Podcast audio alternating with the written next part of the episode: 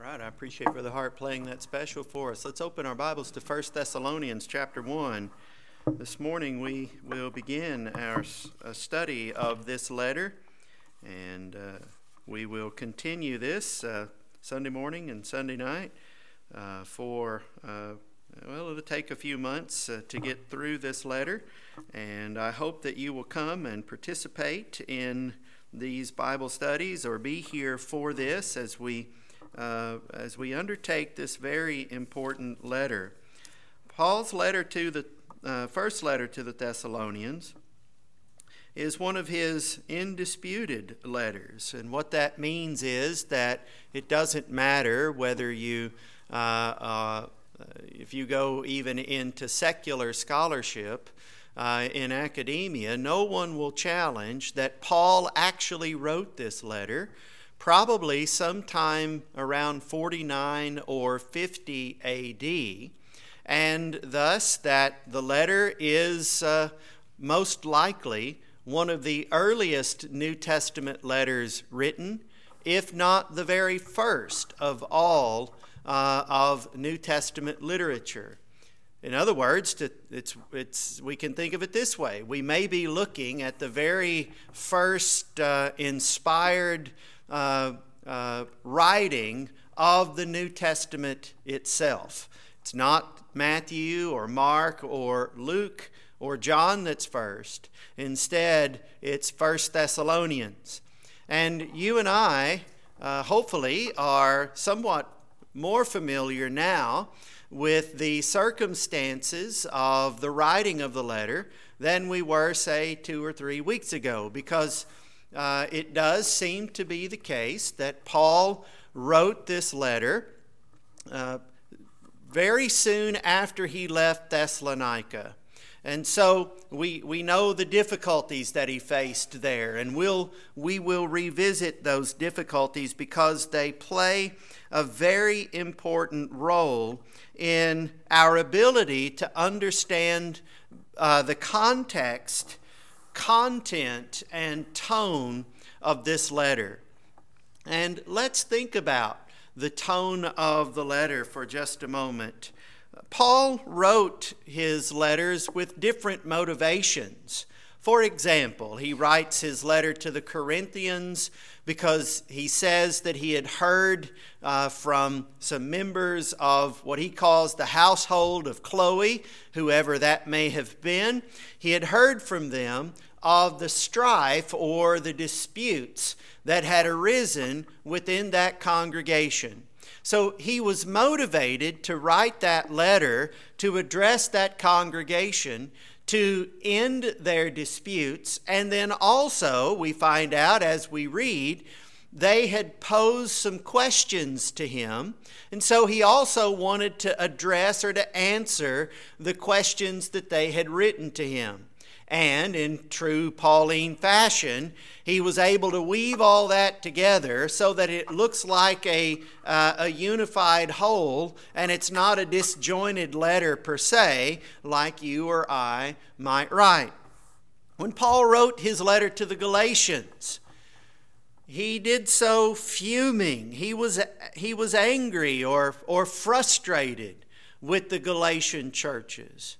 Uh, very quickly, they had begun to question the authenticity of his apostleship, and along with questioning his apostleship, they questioned the authenticity of the gospel, of the message that he had preached to them.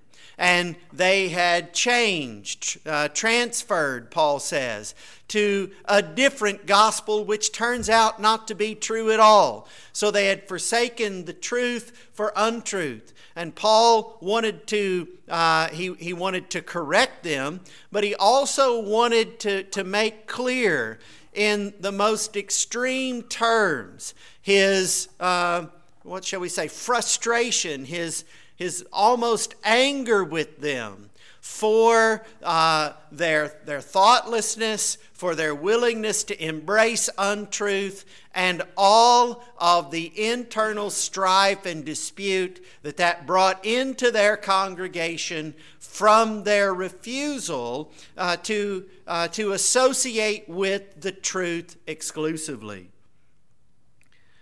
The Thessalonian letter, the first one in particular, is unique of Paul's letters. In that it's the only one I know of that he writes motivated by worry. He's worried. And he's worried really about two things. One, he's, he's worried about the genuineness of the conversion of the Thessalonians. And he wants to write this letter to express to them that, that he has been personally strengthened in his own mind and in his own willingness to, uh, to commit to preaching the gospel because word has made it back to him through Timothy that the Thessalonians continue to practice the faith and they continue to hold a good view of Paul despite or in spite of the fact that the city apparently remains in an uproar over their very presence. They weren't deterred by the initial hostilities or opposition that they faced when Paul preached the gospel. And even after Paul has left, there's a significant number of them who continue to practice the faith they have demonstrated their genuineness of belief. But Paul wants them to know that he has been in, in nervous suspense at learning the, uh, this information about them. And he wanted to know the truth, but he was concerned about them for, in their own sake, for their own sake, but he also was concerned about their view of him. Paul understood that one, and, and, and, he understood well because of what happened. Paul, Paul knew that one interpretation of, of his exercise of his apostolic role and his preaching of, of the message uh, of the gospel in Thessalonica, one interpretation of him is that he was nothing more than your run of the mill huckster. That Paul was, was a man going around preaching either revolutionary concepts or, and we'll explore this as we go through the letter, Paul was actually engaged in illegal activity because part of the, the gospel message relates not just to the present, but to the future. And the Roman state didn't look kindly upon people outside of, of Rome and especially in Rome. And I know we're not dealing in Rome itself, but the Roman state did not look kindly upon people who proclaimed either to be prophets or through the practice of divination or superstitious who claim to be able to give people information about the future, especially information about the future that might cast some questioning eye upon how people looked at the current emperor and his family. And it's inescapable, and we know this from the book of Acts. It's inescapable that the preaching of the gospel of Jesus Christ is not just a message about your present, it's a message about the future. Jesus is coming again.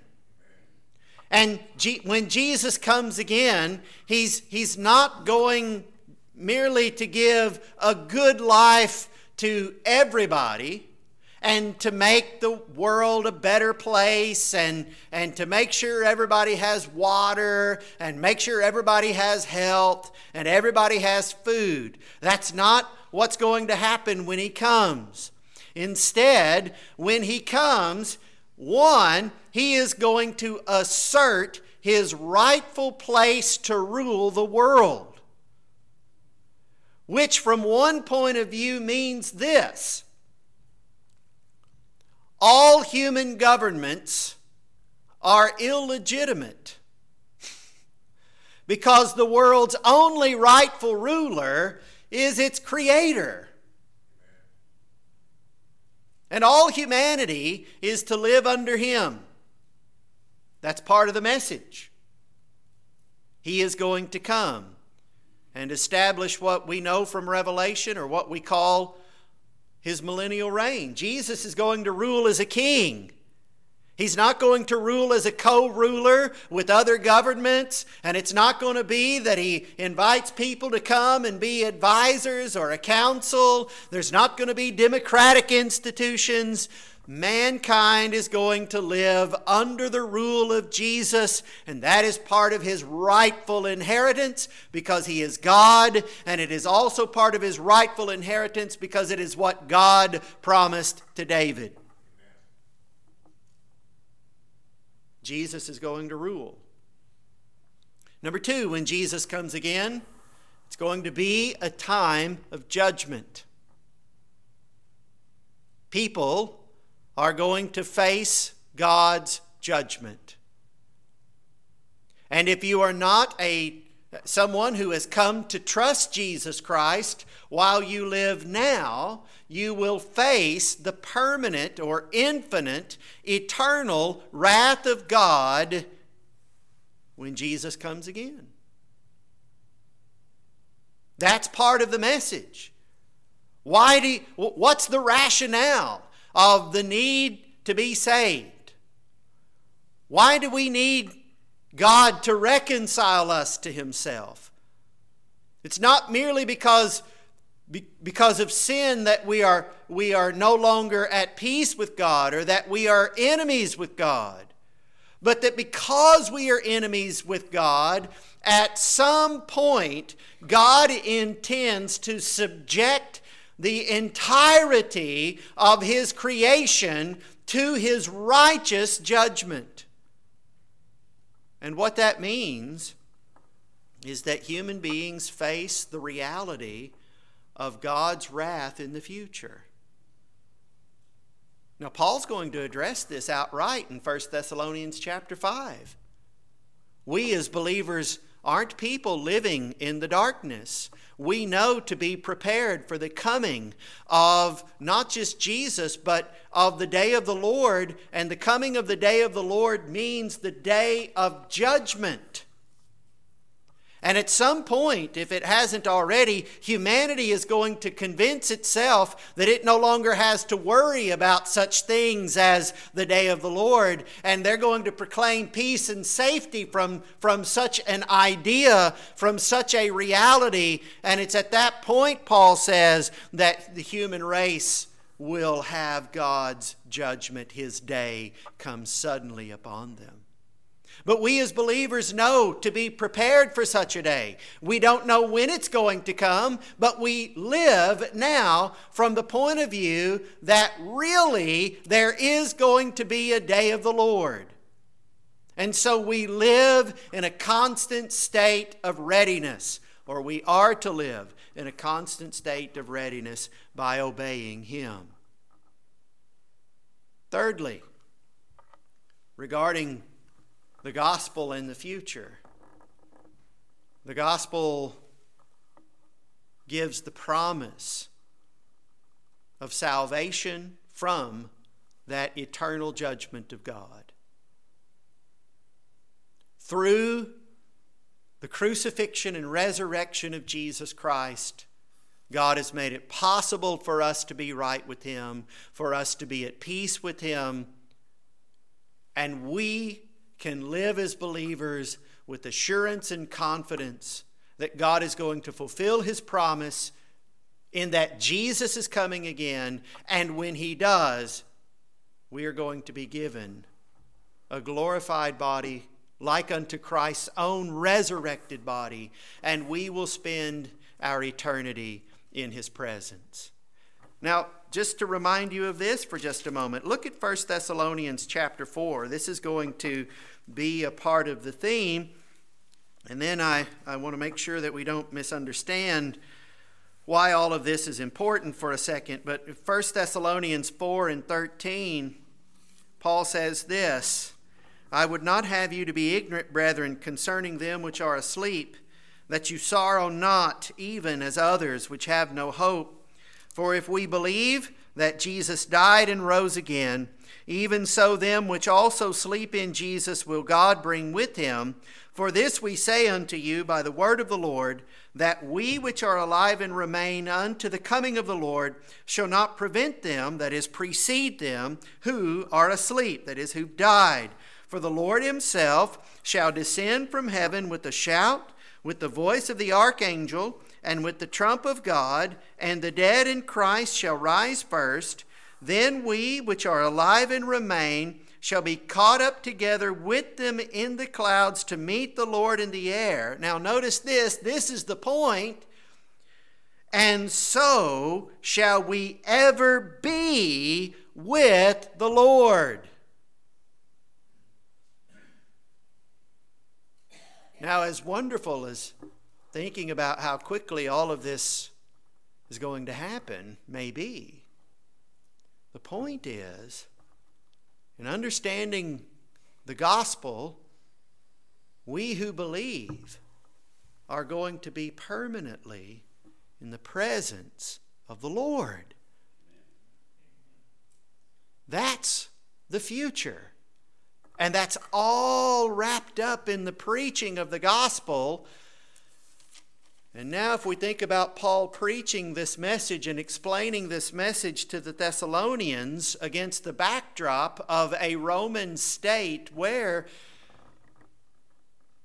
pursuing answers to questions about human future are viewed with suspicion, you might begin to understand a little bit about why Paul is nervous and why he would be concerned that the Thessalonians, in his absence, could have come to be convinced that he was nothing more than just your run of the mill spewer of seditious, illegal ideas. In fact, Paul's accused of that, is he not? In Athens? He's just a, he's just a spewer of concepts, a spewer of ideas. That's what they that's, that's how they disparage him before he is let to come in to, to speak to the city council. He's just viewed as this guy out there working in the marketplace, but he's just your run of the mill dispenser of ideas. Like birds scatter seed from one place to another, here's this guy just throwing scattershot concepts. But in Thessalonica, as we've already seen, the hint of illegality in what Paul preached and in what people were doing overshadowed his presence there. And there was intense, hostile opposition. And they were willing to chase him down and run him out of another town 40 miles away. And in the aftermath of all of that, Paul's worried. How do you view me? And what, what's, your, what's your real association with the gospel? Now, this is going to raise, this letter is going to raise for us some important questions, and hopefully we will benefit from this study as we, uh, from time to time, address these significant issues uh, and we face these challenges. For example, here's a question that's going to come up very soon. In fact, it'll come up tonight. What evidence shows that a group of people has genuinely converted to the truth? What characteristics do they exhibit? Another issue that will arise out of the, uh, the deep uh, connection that Paul expresses with the Thessalonians is something like this What does a healthy, loving relationship between an apostle and those around him and a church look like? What spiritual characteristics do they show toward one another? What kind of bond can develop between preacher and congregation? And even though Paul doesn't stay in Thessalonica to be their permanent pastor or preacher, it is the case that, that they have this quick bond. And you can tell as we get to chapter 2 in a few weeks that Paul is deeply concerned that the Thessalonians look back on his conduct and, and the way he, he lived among them as evidence of his genuineness and his love for them. And this is important as a, as a bond in a congregation that there be this, this uh, evidence of, of love and concern back and forth between those who labor in the gospel, as Paul will call it at the end of the letter, and the congregation itself. Part of what goes into building that relationship is genuineness and good faith on both sides. Paul and the Thessalonians are going to demonstrate this. In fact, we could think of Paul's letter to the Thessalonians, even though it's not grouped in this category of his letters, it is his most pastoral in terms of, of the deep bond and relationship that exists between the two. How does a representative of Jesus Christ a bearer of his message, show himself to be genuine instead of a huckster of ideas. And this brings us to, to think about one of the, the ongoing realities about you know, preaching in the world, in the fallen world. Paul constantly expresses concern that preachers, uh, genuine preachers of the gospel, can prove to be nothing more than fakes. Something akin to a snake oil salesman or just a peddler of ideas. How do we show ourselves in the world as, as, as people who are genuine and true rather than just you know, one of the, one of the other uh, uh, uh, people, type of people in the world who makes his or her living in the trafficking of concepts.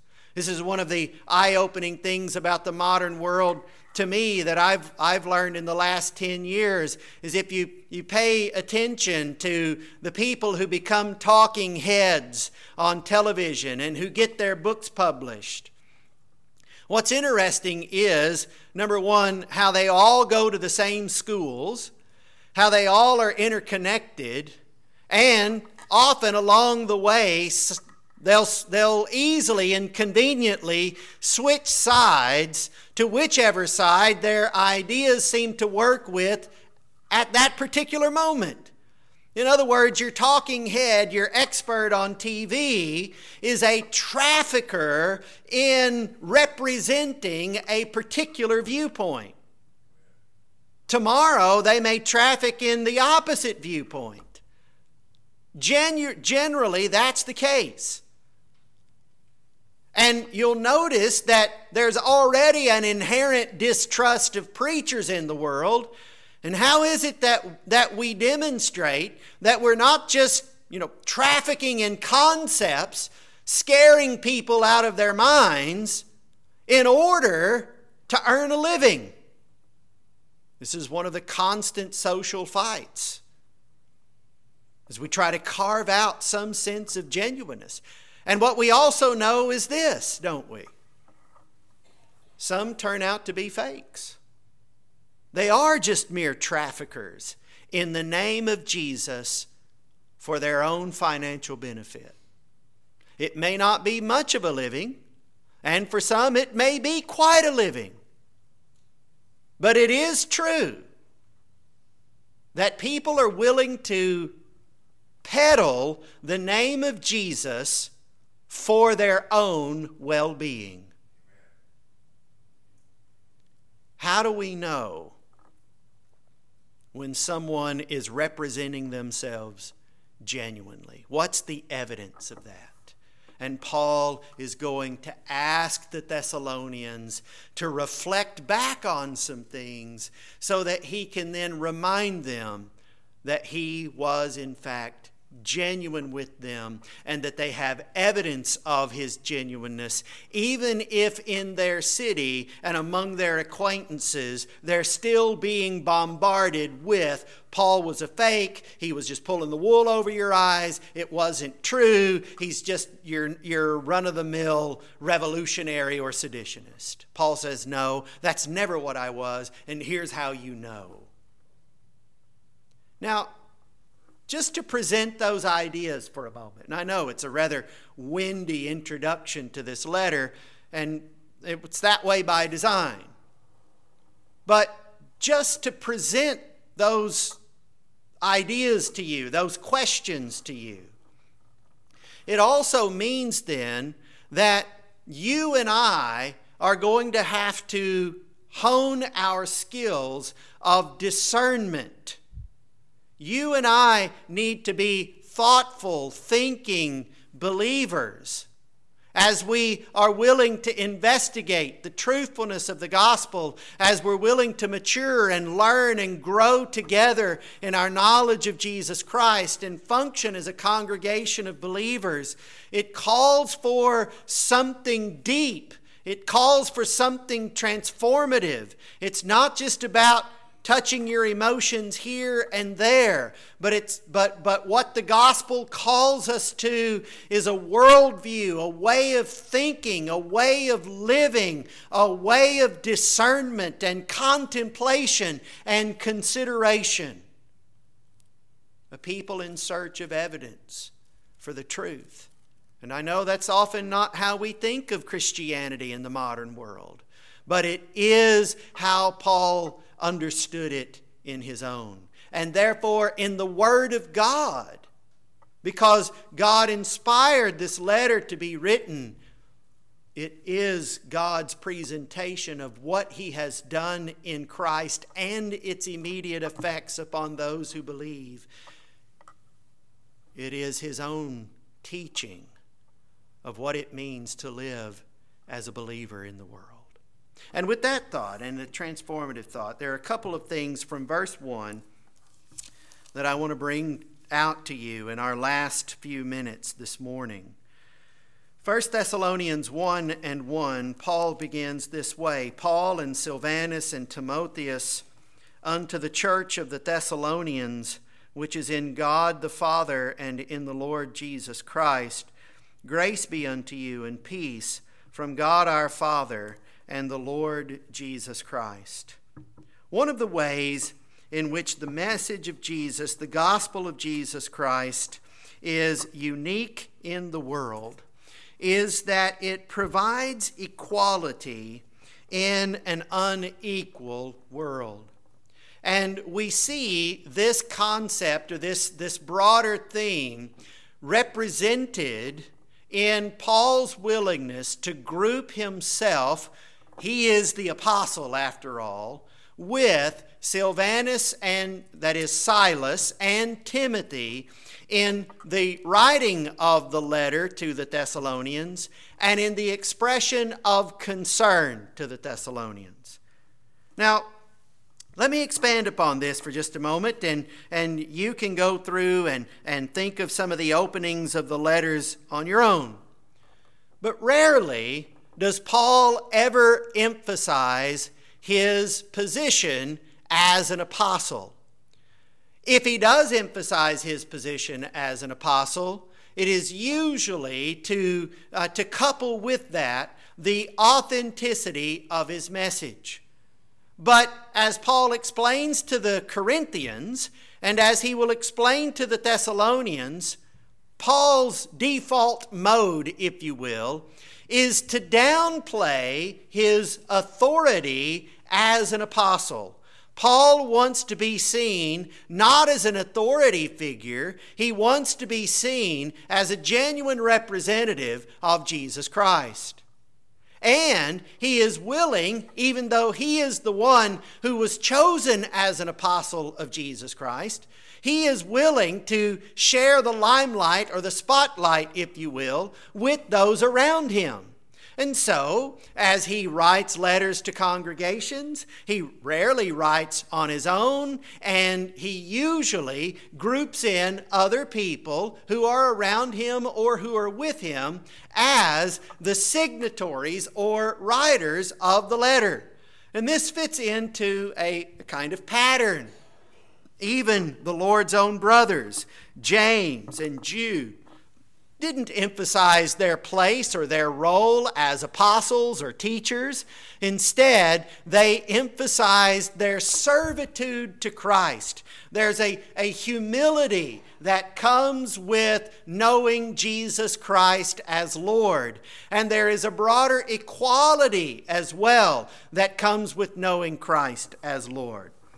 Now, Paul preached the equality of the gospel. For example, and you'll know this scripture well, in Galatians chapter 3 and verse 28, he said that there is neither Jew nor Greek, there is not slave nor free, there is not male or female, for you all are one in Christ Jesus. And what he means, what, he's, what he has in mind, is our standing before God in righteousness. There is an equality of the gospel in righteousness that also brings us to sit on equal terms in a congregation. More about that in a moment.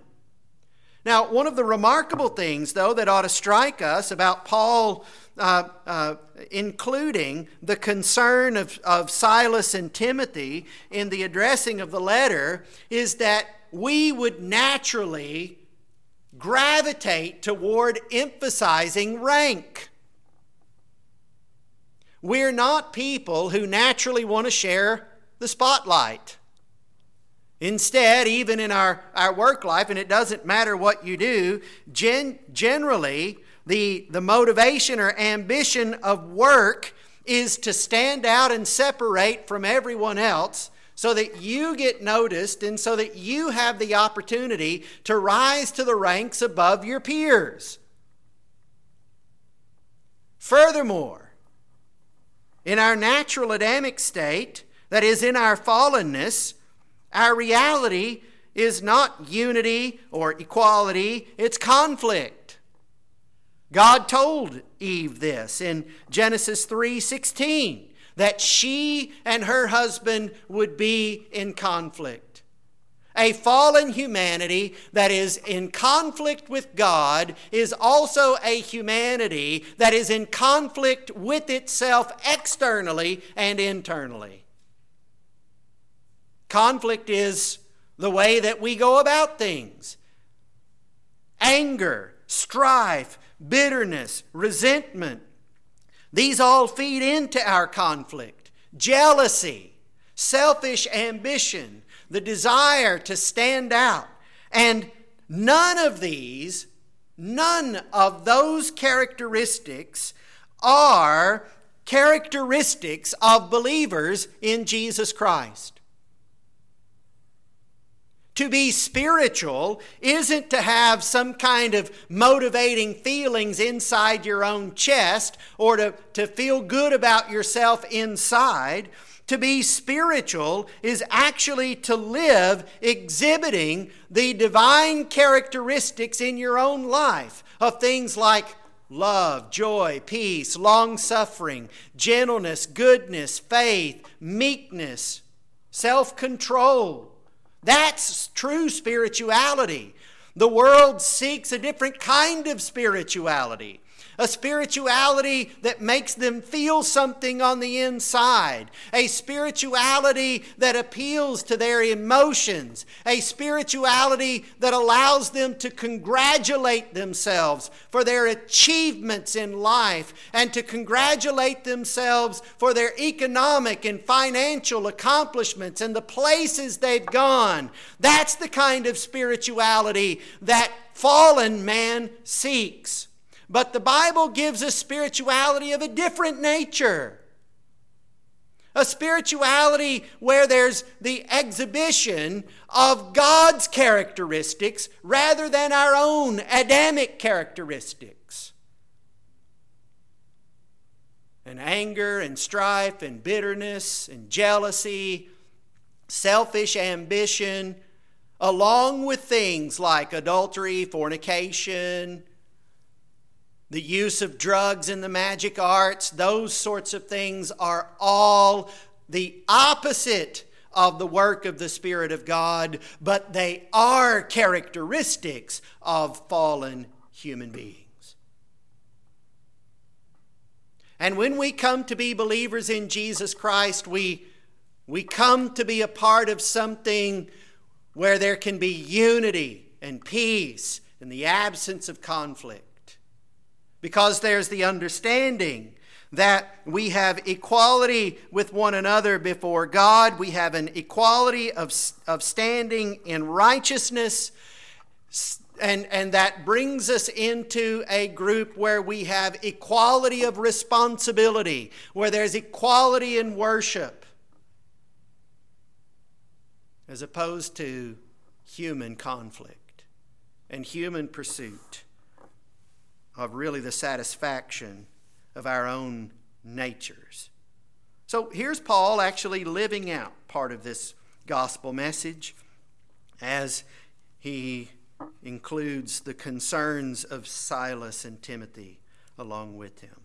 Now, one other point here namely, that embracing the truth of, Jesus, of what God has done for us through Jesus Christ transforms our place.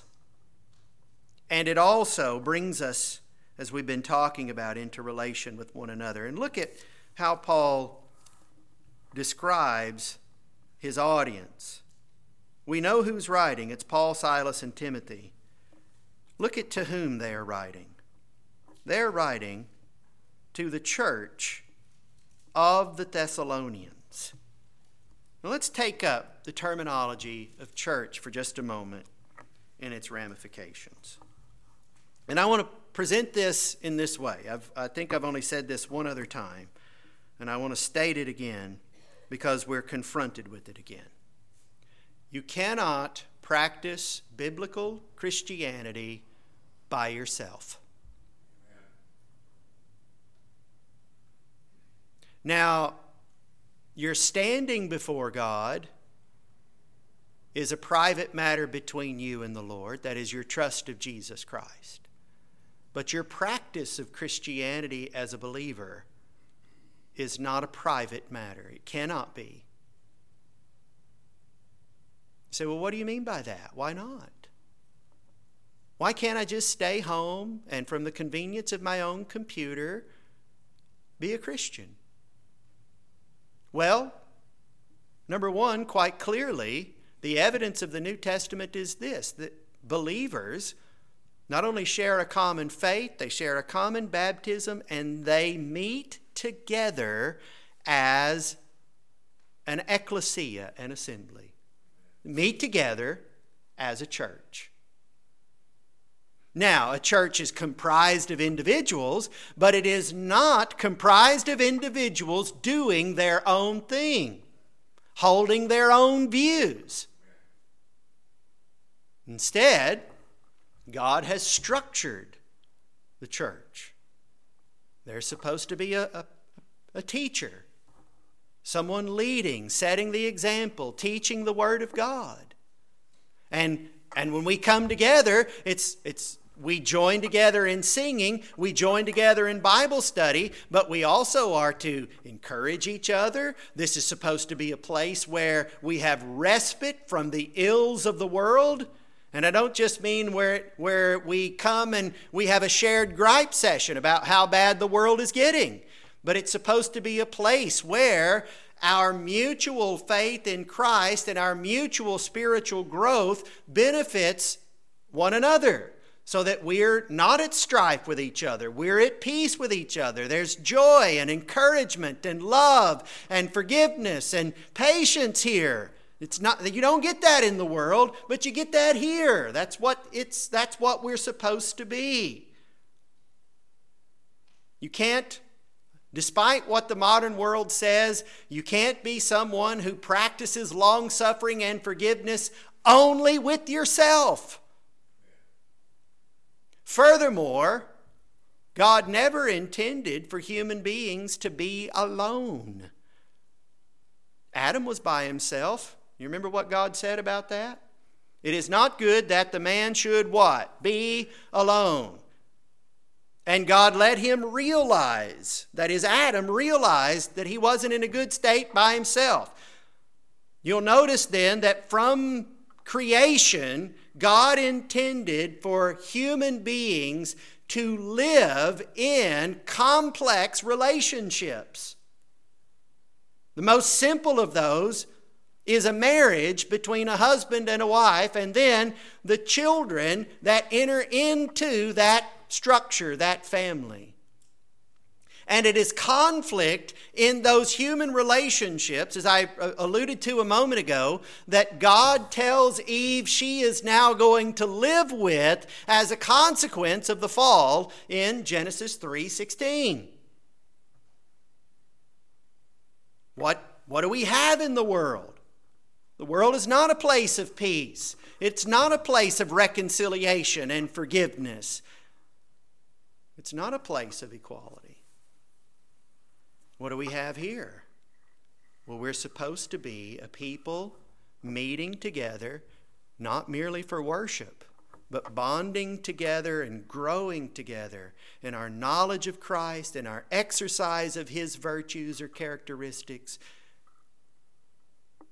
And thus we are to encourage each other and love each other. It is here where you find a place of people living in accordance with God's character and will.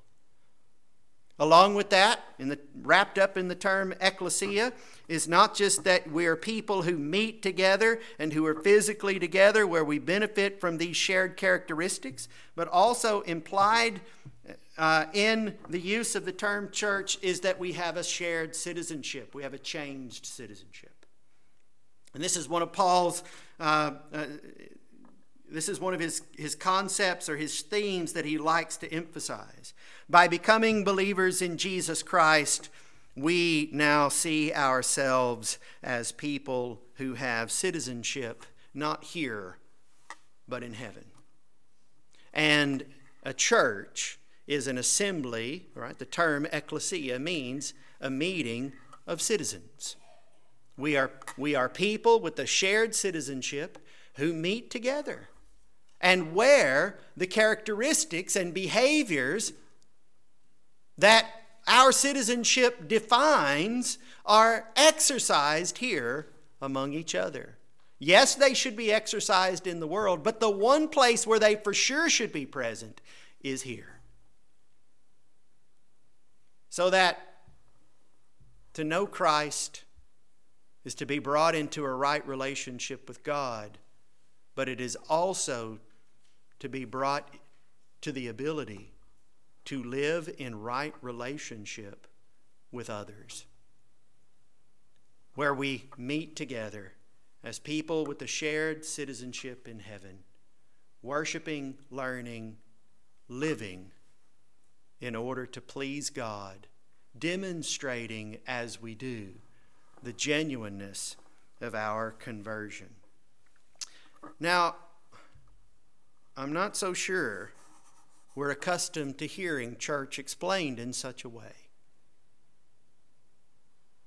I don't think we necessarily consider Christianity in such a way. That over time, other ideas about what it means to be, quote unquote, part of a church have influenced us. Hopefully, not to the degree where biblical ideas are foreign to us. But if so, we, we can repent and we can learn the truth and we can align ourselves with the truth by studying the Word of God. But just, just a quick reminder one, we're not a humanitarian organization, we're not a political organization, we're not a social organization.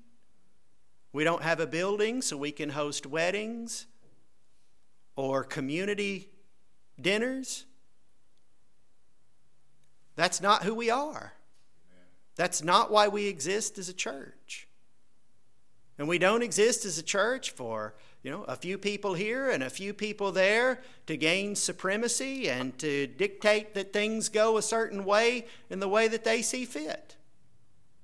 Instead, we're supposed to be a people of shared citizenship, shared faith in Christ, living under His authority and His headship, learning and growing together so that we can exercise His characteristics in the world and particularly benefit from them with one another until Jesus comes. And that's not always easy to do, but it is what we're supposed to do. And hopefully, we can be a confident congregation by being reminded of what the characteristics of true believers and of a genuine congregation of Jesus Christ look like. Thank you very much for being here this morning. I'm going to ask you to join in standing with me. We will meet tonight at 7 p.m., and I hope you'll come and be a part of, of that Bible study as Paul really gets into the core of the letter. And don't forget, we, we're meeting on Wednesday nights still at 7 p.m., and we're studying the book of Ruth, so you're welcome to come and be part of that study as well.